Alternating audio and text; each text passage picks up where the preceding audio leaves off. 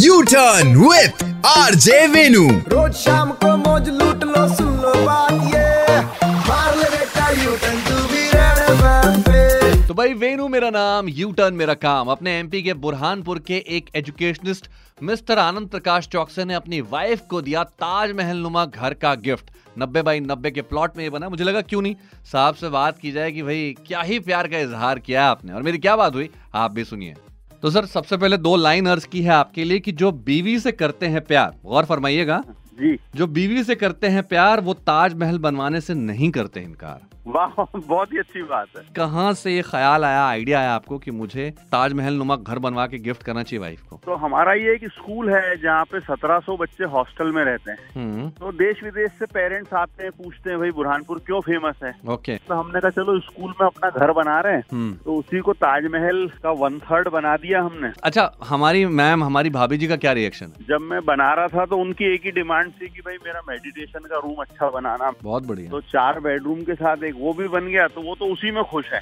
वाह क्या बात है सर तो ये किसी की ख्वाहिश थी क्या इस तरह का घर बने आपकी या वाइफ की किसकी ख्वाहिश थी नहीं मेरी इच्छा थी कि ऐसा बनना चाहिए कि जो यूनिक हो मतलब बस अच्छा। इतना चाह रहा था तो अभी लोग देखने आ रहे होंगे घर को आपके हाँ लोग तो देखने बहुत आते हैं लेकिन ज्यादा परेशान करते हैं वो प्री वेडिंग शूट वाले अरे रे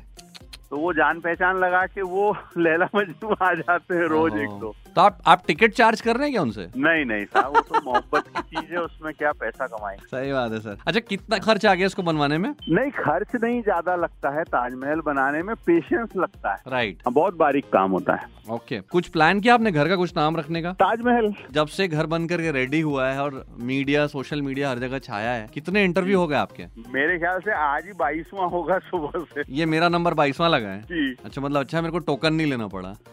नहीं ऐसी कोई बात नहीं बहुत अच्छा लगा जान के आनंद जी और आपने जो प्यार का इजहार किया अपनी अ, श्रीमती जी के नाम दुनिया से जी, सबक जी। ले प्यार दुनिया में हमेशा कायम रहे और इस बात के लिए आपको बहुत सारी शुभकामनाएं thank you boss thank you. जरूरी नहीं कि आप भी ऐसा ही काम करें प्यार के इजहार के लिए लेकिन हाँ जहाँ सुकून साथ हो और प्यार अपने आप पले बढ़े बस वही घर अपने आप में ताजमहल बन जाता है है कि नहीं